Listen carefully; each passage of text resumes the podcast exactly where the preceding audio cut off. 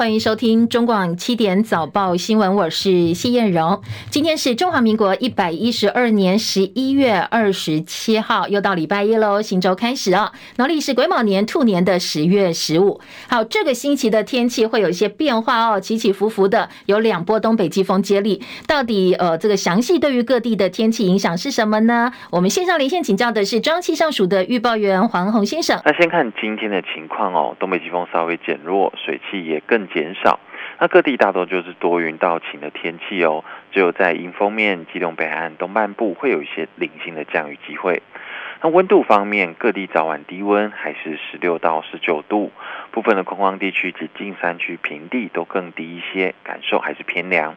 到了白天，北台湾的高温是回升到二十四度，其他地区则是二十五到二十九度。感受上舒适温暖，所以要留意在中南部日夜温差还是偏大，早出晚归要多加呃适时调整衣物了。那另外随着东北风的增强哦，今天晚上开始，苗栗至云林、恒春半岛沿海空旷地区及兰屿绿岛、澎湖将是有较强阵风，所以海边活动也要请多加留意。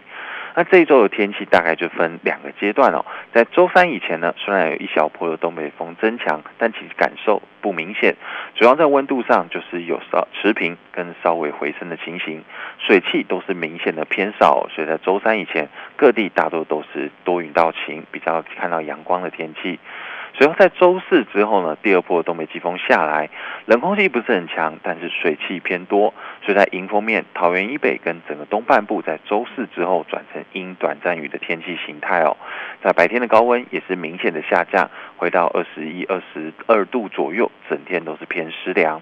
不过这整段时间，呃，周四之后对于呃中南部地区天气变化还是不大。还是在日夜温差大、白天温暖、早晚凉的天气哦，所以一整周的变化都是偏小哦。上资料中央气象署提供。嗯，谢谢恩鸿提醒，也提供给大家参考。恩鸿讲得很清楚，这礼拜两波东北季风的影响，星期三当做一个分界点了。星期三之前是干冷，但是呢，在感受上落差没有这么大，白天温暖舒适。但是到星期四之后，这一波的冷空气就比较强了，特别是北台湾下雨转凉，但是中南部影响相对就没有这么大。那在东北季风影响天气的时间范围之内，最冷的时间点是十二月一号，就是星期。五，北部跟东北部高温只有二十度哦，那低温当然就二十度以下，所以留意一下哦，在温度方面起起伏伏的变化。昨天中午大概十二点三十一分，东部海域发生瑞士规模五点四地震，震央是在花莲县政府东方九十二点五公里，地震深度二十二点四公里。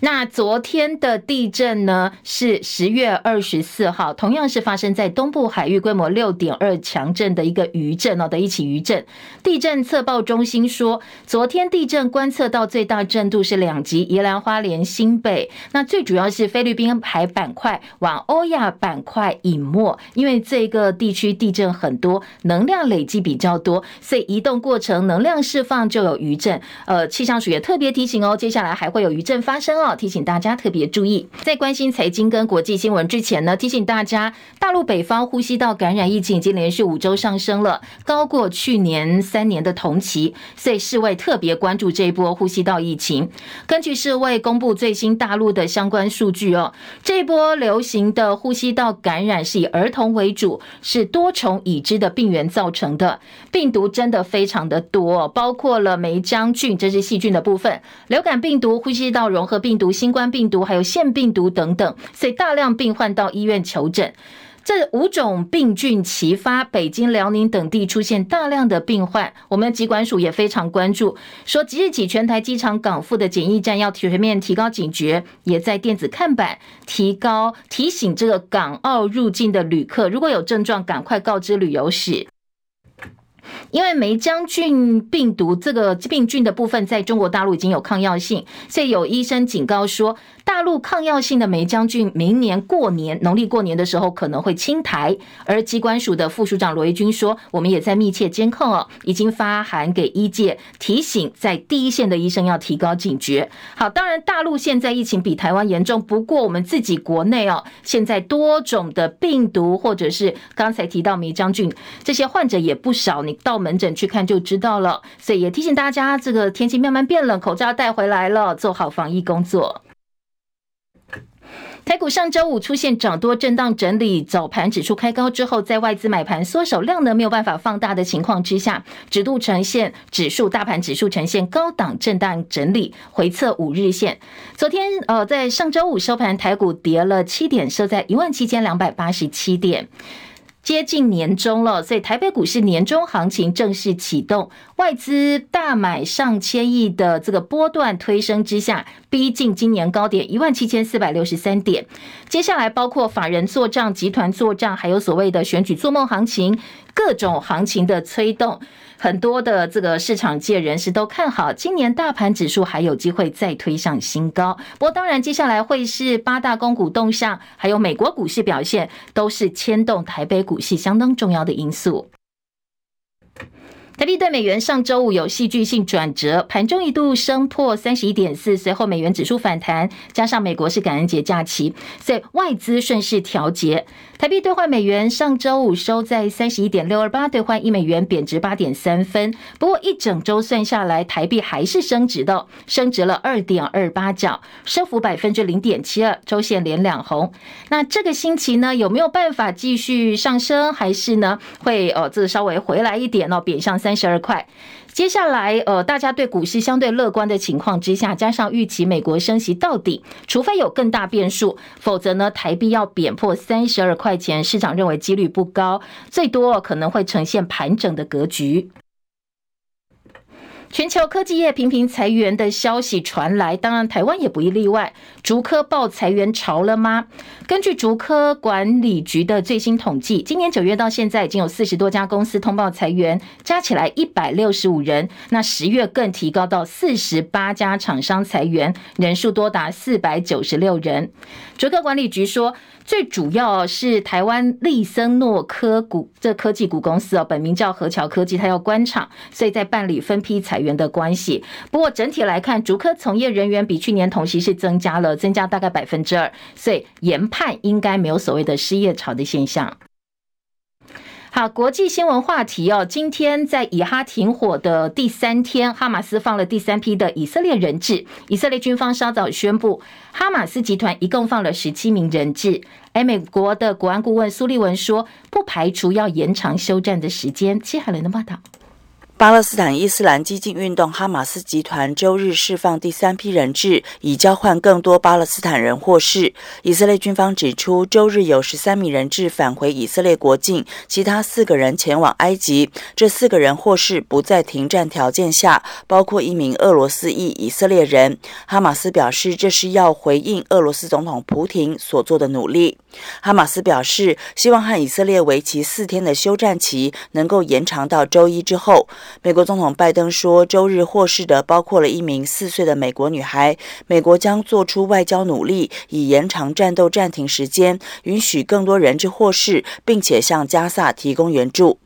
以色列官员说，三十九名巴勒斯坦囚犯和被拘留者全都是青少年，周日从以色列监狱获释。英国广播公司 BBC 报道，以色列总理尼坦雅胡表示，他在电话中告诉拜登，一旦目前的停火协议结束，以色列将全力重启在加萨的行动。尼坦雅胡补充，如果按照最初协议内容，每天多释放十名人质，他将欢迎延长停战协议。记者戚海伦报道，以色列第十二频道电视台今天报道说，遭到民权团体指控旗下社群平台 X 放大犹太仇恨的科技企业家马斯克，当然是电动车大厂特斯拉，还有太空探索科技公司 SpaceX 的执行长马斯克，他明天要见。以色列的总理尼坦雅胡还有总统赫佐格，不过这部分呢是呃外电的报道，特斯拉还有 X 的发言人并没有回应这样一个传言。大陆外长王毅跟日本外务大臣上阳川子，还有韩国外长朴正，昨天在韩国釜山举行睽违四年三个月中日韩外长会议，一致同意加快推动三国领袖高峰会，希望促进安全、经贸还有科技各个领域的合作关系。而美国的政治新闻网站 Political 报道，十一月有十三家民调，在美国总统大选的部分呢，拜登只有在其中两家领先，其他的十一家都是美国前总统川普领先的。好，焦点转回国内哦。二零二四总统大选，萨卡都争霸，现在战局已定。今天中时新闻网公布了最新的民调，说蓝白合破局之后，反而促成了泛蓝大团结。国民党侯康沛集体直追，民调回升到二十八点二百分之二十八点二，只有落后领先的民进党赖萧配零点一个百分点，显示双方势均力敌。现在选前空前紧绷，而民众党的柯银配支持率是百分之二十四点三，在中时的民调当中排名第三。不过值得注意的是哦，柯银配在三十九岁以下年轻族群还是有压倒性的优势，就算蓝绿通通加起来也赢不过柯银配这个组合。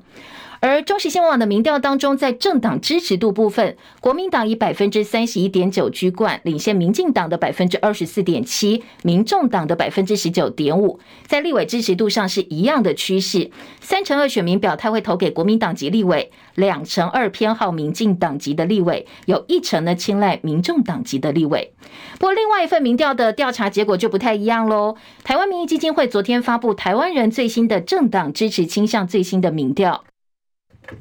结果发现，民众党的支持度狂飙，民众党拿到百分之二十五点三的支持度，首度飞跃领先国民党的百分之二十四点八，而民进党是百分之二十四点五，所以是个大洗牌哦。民众党在政党支持度排第一。好，这份民调说，民众党是蓝白河最大赢家。但是，呃，有媒体人哦，资深媒体人黄阳明他就泼冷水说：“好，这份民调看看就好了，因为他发现台湾民意基金会这一次的民调日期呢是十一月十九号到二十一号，当时蓝白河还没有真正的破局，而柯文哲刚刚办完一个造势活动，义无反顾大造势，所以在呃这个媒体人解读哦，他说本来就是民众党支持度踊跃表态的一个高峰期。”重点是蓝白河没有定案，所以在总统大选三组人马登记前，蓝白河的局势确定前的做的民调呢，其实到目前为止回头来看，可能参考度就没有这么高了。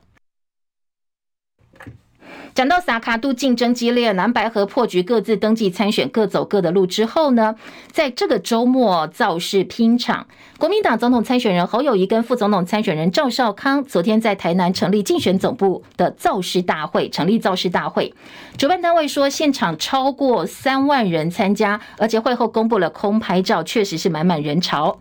这一场造势活动包括国民党主席朱立伦、前立法院长王金平、嘉义市长黄敏惠，还有组织副总召谢龙介。台南各区立委参选人通通到场，而前高雄市长韩国瑜透过影片跨海表达支持，所以这一场第一场哦登记之后的大造势获得热烈回响，很多蓝营的支持者跟蓝营的参选者说啊，被打了一剂强心针，非常的振奋。而在此同时呢，民进党的总统候选人赖清德参选人赖清德，他也挺进侯友谊的大本营新北，在新北呢帮党籍的立委板桥立委选将拉抬声势。好，双方都有动作，都有活动。侯友谊昨天到台南批评对手对弊案装聋作哑，说呢很像是房间里头的大象。他也誓言当选之后会成立新的特征组，通通扫荡干净。台湾再出发，人民有有好康。咱的台南人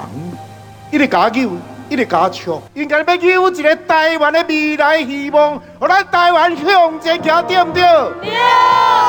看到歹人，无甲抓来关吼，我都挡袂掉了。房间里有大象，你看不到吗？你装聋作哑吗？弊案在哪里？你不知道。好，这是昨天晚上哦，这个侯友谊在造势活动上痛批民进党的弊案这么多，他的对手赖清德呢却装聋作哑，而赵少康则批评民进党派系争权夺利，派系那边争权夺利了。让我想起来什么？进京以后啊，烧杀掳掠强夺，无所不无恶不作了。好，回到这个赖清德的场子，他在新北呢，则是多次拜托支持者帮忙拉票。啊，拜托大家来做我的总干事啦，做赖清德甲张宏禄的竞选总干事，好无？大家拢做总干事，明仔载开始就要开始 Q 票啊咧。一个人要 Q 几票？大家小讲者啊，十票啦吼。一百票，较济人话声无来。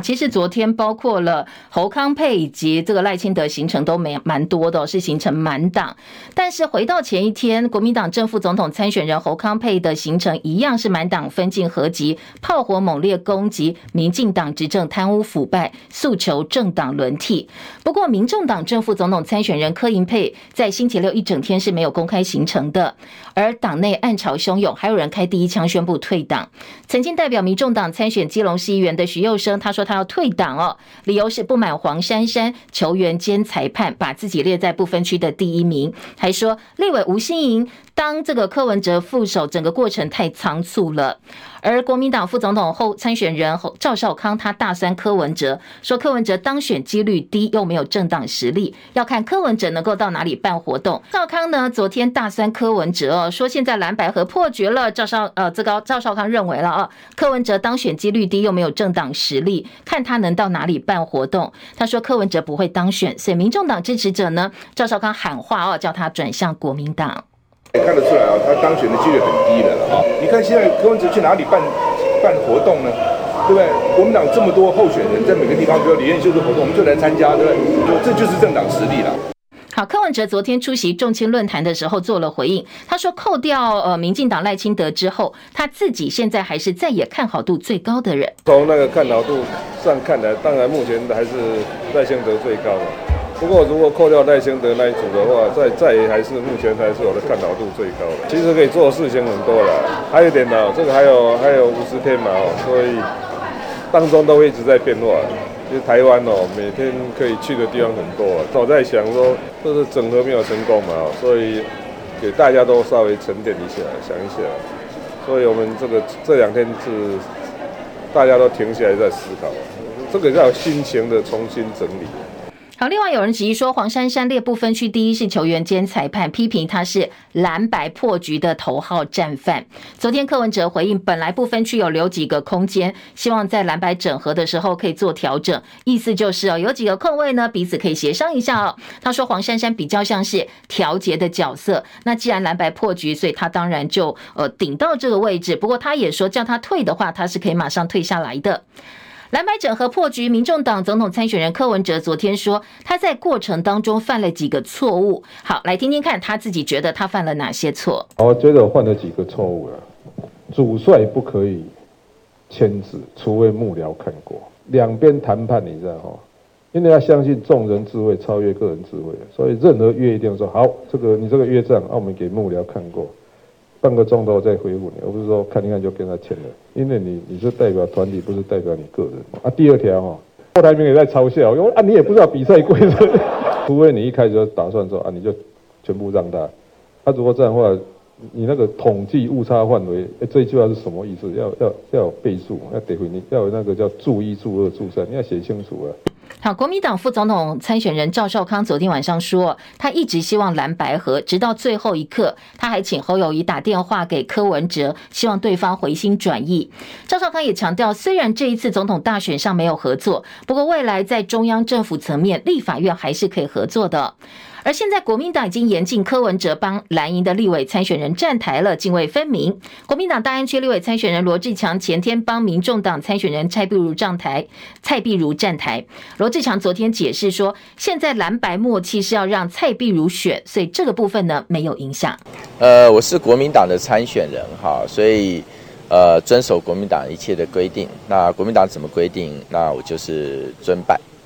我想昨天包括四位国民党的台中的立委参选人，然后李明玄跟我哈都去帮蔡壁如，因为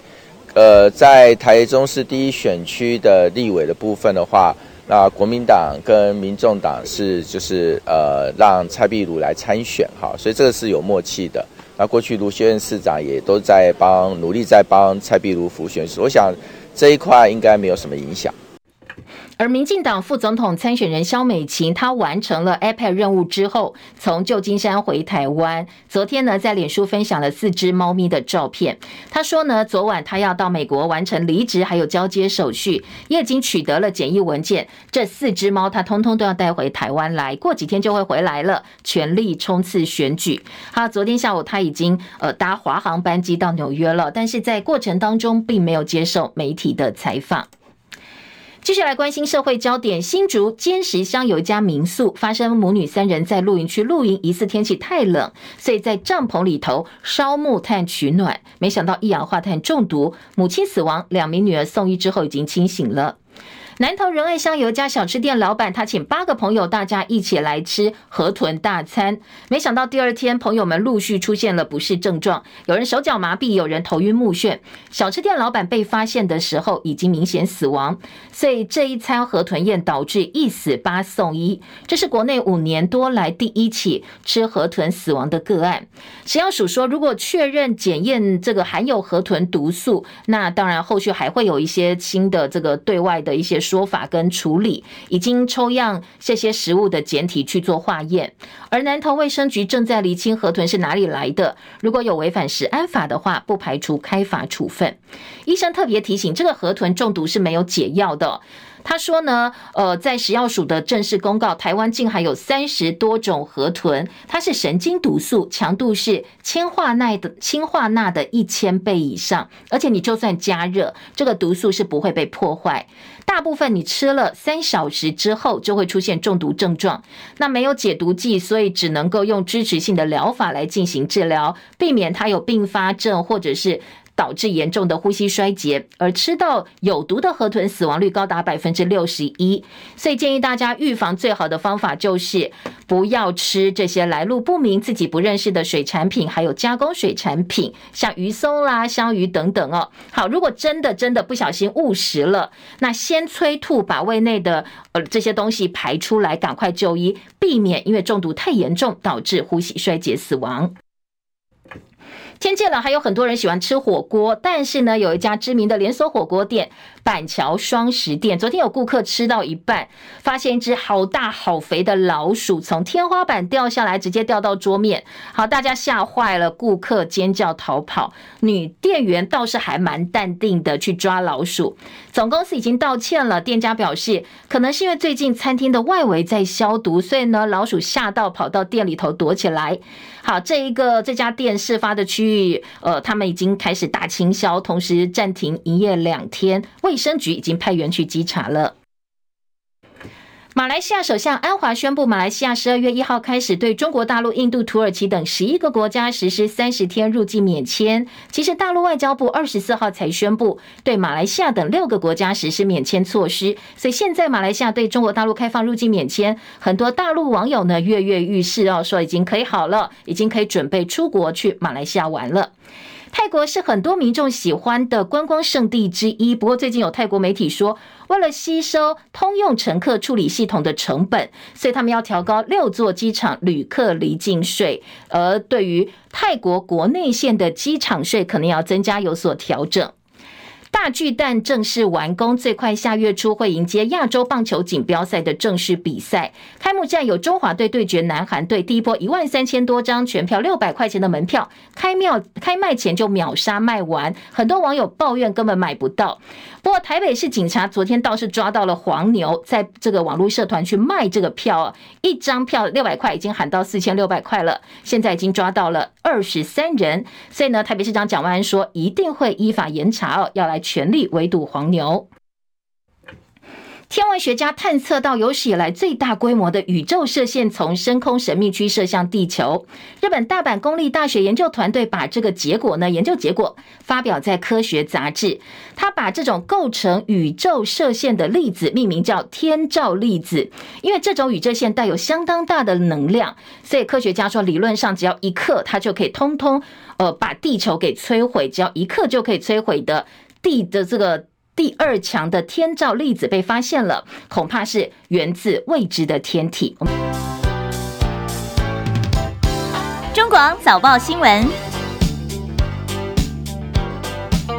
回来关心今天各大早报头版头条。中国时报、联合报今天头版头跟三版持续来关心的是，在蓝白和破局之后的最新选情。那中国时报有他们自己做的最新民调。说这个侯康配已经追平了赖萧配哦，只差零点一个百分点。而联合报焦点放在昨天的呃这个侯赖陆战，说侯康到台南去，赖清德去花东跟新北，彼此互攻铁票区。好，中国自由时报跟选举有关的新闻，今天是头版中间版面。焦点继续放在中国介选，中国介入我们台湾的选举，说有台北市里长揪团到上海无锡团，只要一万多块钱，而且还有人大常委接待。至于自由今天头版头条放的则是说呢，健保高薪低报，去年逃费了七点三二亿元，金额写下近三年来新高。好，这是中国时报、联合报跟自由时报头版头条大标比较不一样的地方。其他的头版焦点呢，除了头版头条之外。今天联合报的头版二题告诉你说，当然选举毕竟有很多政策啊，都是希望能够让民众有感的来帮忙催催选票。像联合报今天头版二题的标题，房租拟改特别扣除三百万人受惠。好，立委提了十一个版本，财政部有条件不反对，十二万的额度也渴望调高。讲的是什么呢？现在朝野立委争相提出减税法案，要拼业绩，希望能帮自己多一点票，多一点选票。立法院财委会预定今天审查所得税法第十七条修正草案，在财政部有条件不反对的前提之下，房租的支出渴望从现行的列举扣除改为特别扣除。每年每户扣掉十二万的上限额度也渴望调高，不过到底要调多少哦？还要看最后通过以及配套而定。如果这个会期通过的话，全国超过三百万租户户租屋族群在后年的报税就可以这个受惠。大家每年五月缴报个人综所税的时候，你可以去选你要标准还是列举扣除额嘛？哦，那现在呢，因为标扣额已经调高到十二点四万，加上免负单据，所以六百万申报户超过九成都是选标准扣除。以后房屋支出改为特别扣除。选择标准扣除的民众，只要符合规定，你一样是可以并列这个房屋租的支出的。学者说，问题不在你这些所谓的呃改标准、改特别扣除等等等，现在真正实务上的问题是什么呢？现在申报房租列举扣除的条件，包括你的户籍要迁进去，你要提出付款证明。房屋的租约影本，好，这些当然都跟房东的意愿有关系哦，通通提供给你。我要报税啊，我有所得有收入，特别是房东要求你，如果真的要申报租金收入，不是我不租给你，我租给别人愿意配合我的，要不然就是好啊，我把房租调高，你来负担我多付的这些呃房租的收入的税金，这才是最大问题哦。所以真正要看对于租屋主有没有实际的帮助，要看说你政府有没有办法改善。租屋黑市的问题，就这些房子，它真的租出去，但是呢，你在各种报税上是看不出来这个房东有收入，房客有支出的。所以，如果这个租屋黑市没有解决，你这些政策实际上都没有用哦。记不记得之前赖清德到呃这个校园去做这个问答 Q&A 的时候，也有学生就是提出这件事情，跟赖清德说啊，房东就不给我报，我要怎么办？当时赖清德很妙哦，他说你自己去跟房东讲哦，告诉他政府有很多政。策啊，巴拉巴拉巴，所以当时还被骂了哦，骂了好一番。所以今天在联合报头版二题的这一则新闻焦点内页的分析，还是回到当时哦，学生跟赖清德的这一方 Q&A 的这个重点重中之重。好，讲完联合报头版下半版面，中国时报今天头版下半版面有两条新闻，我们在前半段新闻也大概都告诉大家了。一则是说要命的河豚宴，厨师丧命，八名朋友、八名友人就医。好，这一则新闻今天自由时报在头版下半版面也看到了，说呢，小吃店老板料理请朋友食用河豚中毒，一死八送医，出现手脚麻痹等等神经毒的症状。好，中时也有，还有一则新闻呢，今天中国时报告诉你。五病毒齐发，梅将军明年春天恐怕会侵台。大陆疫情爆发，快要无药可用了。我们的听众朋友非常专业，也在留言板提醒：梅将军不是病毒，当然不是病毒。重点是告诉大家，这些呼吸道感染的情况非常非常的严重哦。今天的《中国时报》头版下半版面说。大陆北方呼吸道的疫情上升，包括流感病毒、霉浆菌、呼吸道融合病毒、腺病毒，还有新冠病毒五种病菌齐发，疫情严重。所以呢，台大医院呃的医师黄立明医师特别提醒大家说呢，大陆霉浆菌不断不断在突变，已经有抗药性了，已经挤爆医院。两岸交流慢慢慢慢开放，陆客团啦，或者是什么呃，我们的团客到那边去，那边的团客过来，可能接下来交流会越来越多，所以特别留意哦，这些呃农历过年前新一波的疫情发生。好，《中国时报》今天的头版下半版，《自由时报》今天头版下半版包括了昨天味全龙对呃这个蜂王大游行破万名球迷参加，还有亚锦赛台韩站的门票秒杀六百块钱卖四千六，警方抓到二十三名黄牛。今天《中国时报》这一份名。调呢？当然，中时有没有机构效应不知道啊。不过呢，民调内容我们提供给大家做参考。中国时报的头版说，中时最后呃最新的民调。柯银配落后，蓝绿缠斗，选情紧绷，差零点一个百分点。侯康配追平赖萧配。好，今天中国时报版面呢，也把昨天蓝绿拼场，一边在花莲，一边在台南的拼场哦，做了左右并成的报道，来看看现场的一个状况。好，今天在中时的民调，呃，在侯康配的民调二八点二，赖萧配呃只差零点一个百分点哦，现在赖萧第二。柯银配百分之二十四点三，在呃中国时报的民调当中说，距离投票剩下四十七天，选情热，超过八成的选民说他们会去投票。当然，侯康配现在正在呃宣布副手之后，副手定调是媒体人赵少康之后，很多蓝营支持者对这样的组合是满意的，所以呢，民调就是快速的这个提升。而在中国时报点到另外一个可能影响到最后选选举的一些牵动的重要关键是年轻选票。说交叉分析哦，侯康配最受女性选民支持，百分之三十二点三，大胜赖萧配七点六个百分点。过去有厌女风波的柯文哲只获得百分之十九点四，而男性呢，百分之三十二点二支持赖萧配，胜过柯银配二九点六，侯康配只有二十三点八。以年纪来说，柯银配在三十九岁以下选民当中过半支持，但是六十岁以上不到十趴。侯康佩在二十到二十九、三十到三十九岁支持度，在三组参选人当中最弱的。的在平均不到两成，但是四十岁以上大获全胜，至少都赢超过五个百分点。另外说，蓝绿白支持者各自对归呃归队了，在政党中立选民的部分，侯康配百分之呃不是柯银配百分之二十四点五，胜过赖萧配的十五点九，侯康配的百分之十二点九。赖萧在云嘉南高频领先，支持度四成上下。当然，这本来就是绿营的优势选区嘛。哦，侯康配在北北基、中彰投、宜花东、离岛有优势，而宜花东大胜赖萧配三十一点七个百分点。而在柯银配部分，他们的优势选区是桃竹苗，获得百分之三十点七的支持度，还赢过侯康配零点七个百分点。好，这是中国时报的报道哦。内页来分析这一份民调，中时说政党立委支持度蓝营都很甩绿白，而在政党部分蓝领先绿七点二个百分点，立委领先十个百分点，民众党敬陪末座。所以在呃中国时报分析说，现在已经形塑蓝绿对决了，要操作弃保突围。台大政治系教授左正东老师说，显示侯友宜跟赖清德旗鼓相当，而且地理分布跟传统蓝绿吻合。现在蓝绿归队，当然在弃保的部分呢。柯文哲的支持度可能会向蓝队、蓝营归队，或者是绿营归队，到时候柯文哲的民调还会往下掉。记者周玉祥特稿打绿边缘化白，侯康拼逆转胜，希望复制二零二二台北市长选举的模式，催出基本盘。好，今天的中国时报记者观察说，当然侯康配想要逆转胜，可以从二零二二年台北市长选战模式，主攻民进党，边缘化民众党。把基本盘催出来之后，就会有所谓的弃保效应，到时候蓝绿各自归队，就可以决一高下了。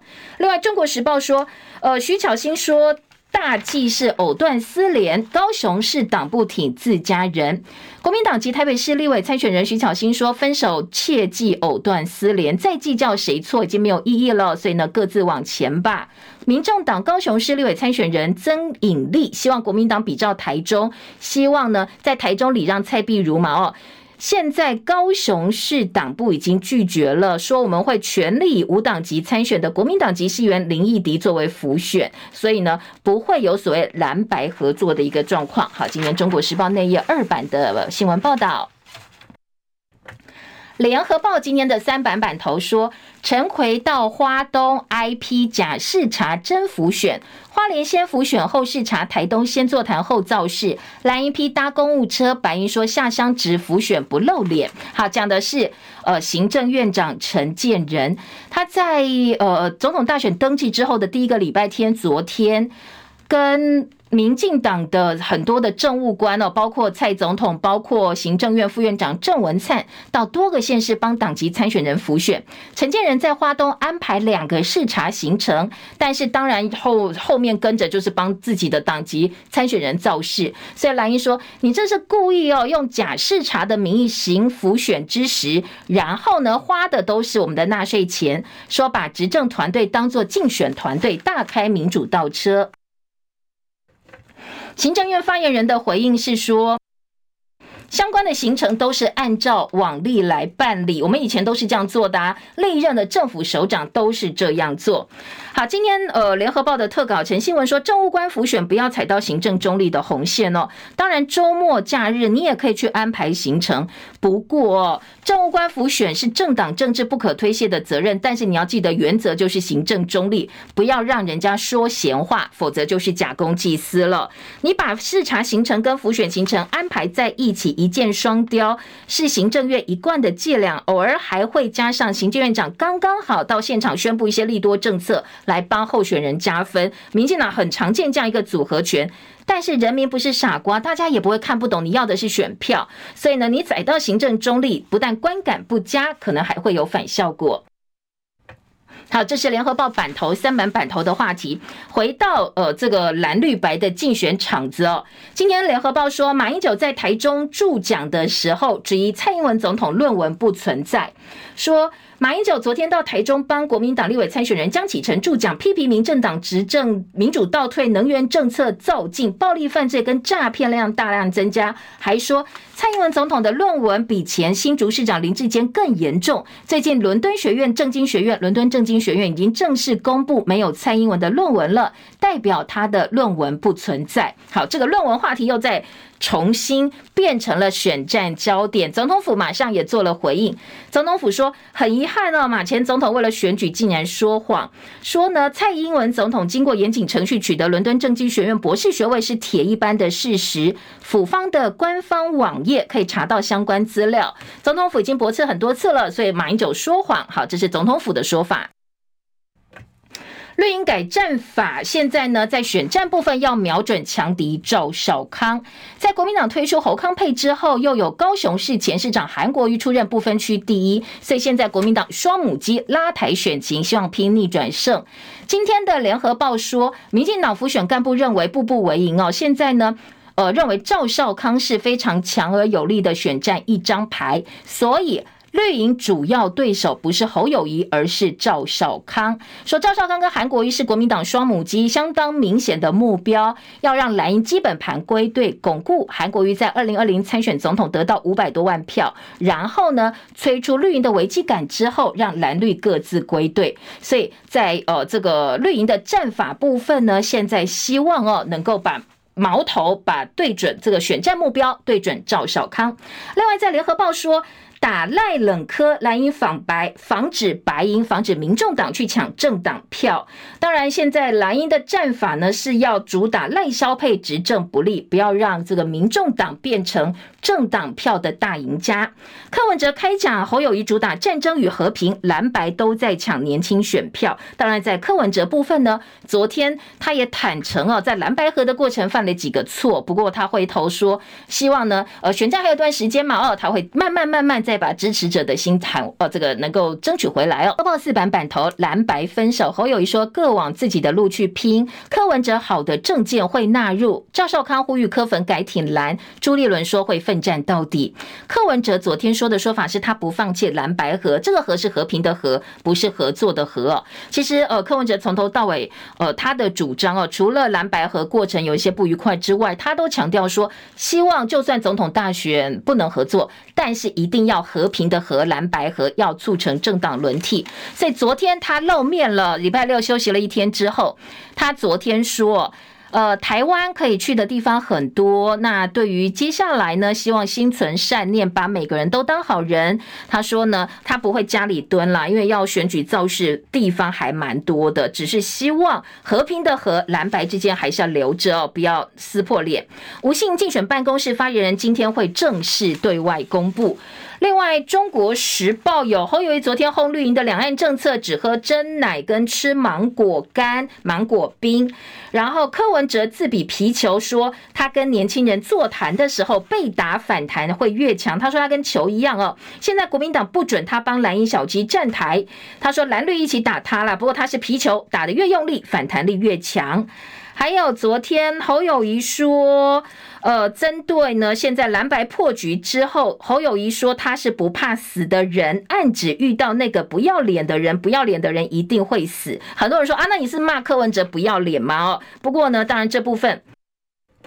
引起争议之后，呃，很多人就开始大做文章了，似乎说他暗批柯文哲。朱立伦也说，这种坚持自己会赢、非自己不可的行为是把小我放很大，强调国民党目标是为台湾全民。赵少康说，蓝白合还在谈，就希望柯文哲考虑国民党的基层实力。现在柯文哲到哪里办活动，国民党这么多候选人，我们每个都去站台，就每天都有活动可以参加。但是当然，柯文哲说台湾这么大，也不缺没有活动空间。好，再来听到的是，呃，今天在，呃，今天联合报的四版哦，除了选战话题之外呢，还有说。军营安危条例草案驻美代表团也适用吗？我军在美国受训是违法的，国防部长说我们自己会处理哦。好，来听联合报这一则新闻是什么？我们的营级部队在美国受训是否适用我国法律约束？国防部法律司的司长沈世伟在立法院说，我军人在美触犯的是美国法律，他们用他们的来办，但是美国防部长邱国正说。他们在美国违法，人被抓到，我们自己来处理。所以我们的军人在美国受训违法，到底谁处理？现在有两种说法哦。两军互助，法律谁管？应该先讲好，先未雨绸缪。记者洪哲正说：“我们先跟美国讲好，不要一旦发生呃争议的时候，到时候呢，我们可能又没有办法跟人多讲什么了。”好，另外在联合报的二版版头、旺报头版头条都是中日韩的外长高峰会。今天联合报说，三国同意召开领袖高峰会，但是共同记者会取消。谈到台海，大家各持立场，双方持续保持沟通。王毅比较担心朝鲜局势，还没解读他的立场没有改变。好，另外在呃这个旺报说，中日韩外长会希望明年初能够进行元首高峰会，而自由时报则说要这个日韩外长重申。跟中国大陆会谈的时候，特别强调台海和平的重要性。好，这个是今年各个报纸哦，针对三国外长高峰会不同的报道。继续来听的是内页新闻，还有哪些重点呢？今天呃，在财经报纸的部分呢？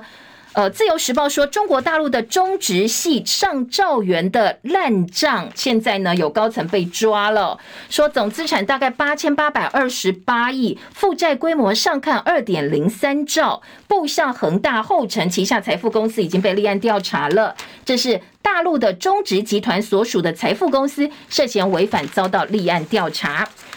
而内页新闻还包括呃，这个吃河豚中毒的后续。今天的自由时报说，呃，日本的专业厨师料理河豚呢，因为种类很多，不同的部位使用的方法也不一样，所以大家不要在家里自己吃河豚了哦。想吃到日本料理店去请专业的厨师帮忙。大陆的梅将军延烧呢？今天联合报六版说明年初可能会影响到台湾哦，所以我们的机场呢现在加强发烧筛检。台湾的腺病毒也很严峻，重症恐怕会引发肺炎，防疫的工作千万千万哦不要这个放松。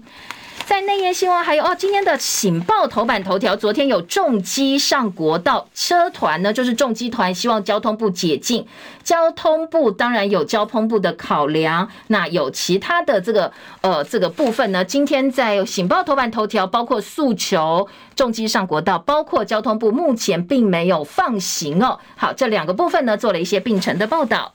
工商时报今天头版头条说，刘德英台积电的董事长刘德英警告说，全球化分裂，强国追求 AI 制裁，全球创新会 slow down。说现在呢，科技战美中科技战升温的情况之下。反全球力的力道日益强化，台积电董事长刘德英警告，全球化分裂的趋势之下，国家安全的诉求随之而来。对产业经济最大隐忧是，全球创新的速度会 slow down，会放慢下来。特别是强国追求 AI 制裁的境界，可能会增加地缘政治的不确定性。在美国设厂是一种学习，刘德英说，现在台积电跟工会的沟通已经变好了。